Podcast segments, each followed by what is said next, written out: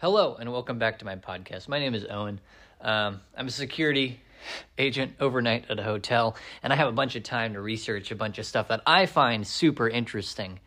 Um, and I have a podcast to share it with you if you're listening. Um, I, I, I, it takes me a long time to read these articles a lot of the time, and I imagine like most people don't have the same amount of time in their day not doing anything as I do. So it feels like an easy way to, you know, get information to people that's, uh, I think, important. Um, today I'm talking about Venezuela and the dictator uh, that leads Venezuela, whose name is Nicolas Maduro. Uh, he was elected in 2013. And uh, when I looked at looked up Nicolas Maduro, the first thought that came to my mind was, "Wow, this looks like a dictator." His title is president, but the the photo is him standing um, in front of a, a photo, a, a picture of Simon Bolivar, which was he was a he was basically a guy a few hundred years ago who led a lot of Latin American countries to independence. Um, but he's got like kind of a Napoleon stance going on. Maduro does, and he's got you know like this this big striped, almost uh, sash going along along his military fatigues. Anyways. he looks he looks like a dictator. That's the first thought that came to mind. And it's so ironic that he's standing in front of Simon Bolivar. And I think that that why that's ironic will become a little clearer as as the podcast moves forward. Um anyways, Venezuela um is a country that has had a lot of issues with hyperinflation in its recent past. Um, it has very corrupt and unfair judicial systems. Um, their prisons are overcrowded, and there's a lot of disease and lack of water sometimes. Um, and over half the population is living in poverty, which is a, a crazy big number. So, economically, socially, they're not in great shape. Um, non governmental organizations like nonprofits are controlled by the government. Um, of Venezuela, uh, especially government uh, nonprofits that defend the political rights or monitor the governmental bodies. Um, the, those specific nonprofits are almost never allowed in the country at all, and that like makes sense. You know, w- when the government is run the way it is. Um, the elections are overseen by the National Electoral Council, um, who basically is in in in the uh, in the pocket of of Nicolas Maduro. They kind of follow his his lead. Um, most of them align with his political beliefs and political party.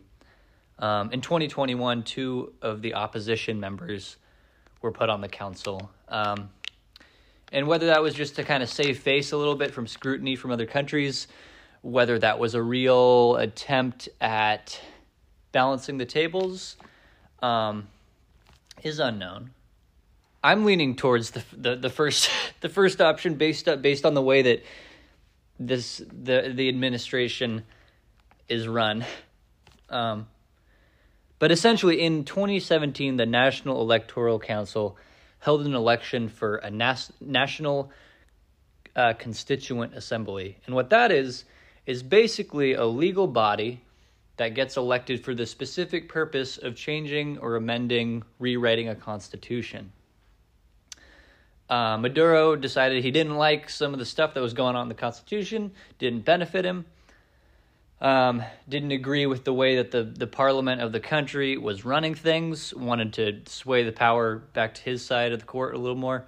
Um, so they basically, the, the National Electoral Council comprised a bunch of people for the National Constituent Assembly um, that changed the Constitution. Every single person on this special assembly was the same political party as Maduro. So there was no members of the other side, the other political party, on the, deciding, hey, like or like bringing up issues like, hey, maybe we shouldn't, you know, change the Constitution in this way you know, this gives Maduro too much power, gives this party too much power, whatever. They were literally all on the same boat as Maduro. Kind of crazy. Basically, what happened, as from a combination of this constituent assembly and the judicial branch, two separate entities, they basically took all the powers away from the National Assembly, which is basically the main legislative branch in Venezuela. In the U.S., we have a, um, a House of Representatives and a, uh, a Senate. This is they basically just have one. It's just like if both of those were combined. So they they took away the power from the the one legislative branch and kind of consolidated it to where the judicial branch now holds most of the power. The higher upper echelons of the Maduro regime hold most of the political power. Um, the, in the in the um, 2020 elections for the National Assembly, actually no opposition members ended up running because they were like, "Look, you've t- taken away all the power." It was an act of protest, basically saying we don't agree with what you've done to our legislative branch. So, if this government that had amended the Constitution, changed the Constitution, and uh, stripped the powers of the National Assembly, if they were if they were uh, a well a well run government that had the power the the goodness of the people around them in mind, this might not be that big of an issue. However, the government of Venezuela, Maduro especially, does not does not do much good in the world. Um, in 2015 uh, Maduro siphoned off $2 billion from the state oil company. Basically, the state owns all the oil. And so he took $2 billion, and where that money went, whether it went to, to filling his pockets, filling his friends' pockets, whatever, who knows. But this this was a um, a report by the, the U.S. Department of the Treasury. Um, this happened more than one time. Uh, Maduro also, I don't know if you remember last week's episode, but he receives money through mining operations. Um, labor exploitation and uh, I mean people even getting killed uh, through in a, in a lot of the mines that he has his fingers in um, is reported. Uh, a lot of deforestation going on, uh, but he basically gets money from mining operations as well. Um, and again, this this goes to fuel his political body, um, himself included. Uh, there's there was an investigation called Petrofraud, spelled P E T R O F R U A U D E, if you want to look it up. Um, and this was basically published by a group of journalists in Venezuela that detailed how he took $28 billion from state oil companies um, and basically gave oil to other countries. So he took $28 billion worth of oil and gave it to 14 different countries around him to build political allies, right? Um, this included Nicaragua. Um, let's see, where else? I don't know. There's 14 different different countries that he gave oil to at a, at a super reduced price to to gain political ties. Um, so not only is he propping up the government, the, the the shitty governments of other other countries, he's also fueling his own. Kind of fucked up how one person can screw over so many goddamn people. It's crazy. Um, he he also, I mean, here's another example that's detailed in this report. Um, essentially, he took Nicaragua decided to sell him a bunch of products. They sold him beef, coffee, etc.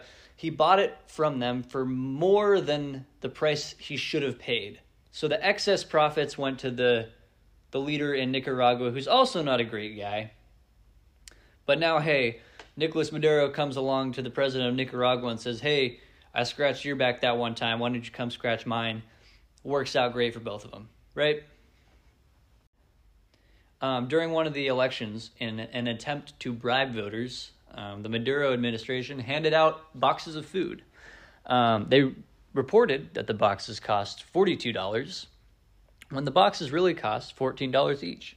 There was a difference of $200 million that was not reported that him and his friends ended up keeping. So they not only did they bribe voters, but they ended up taking an extra 200 million for themselves.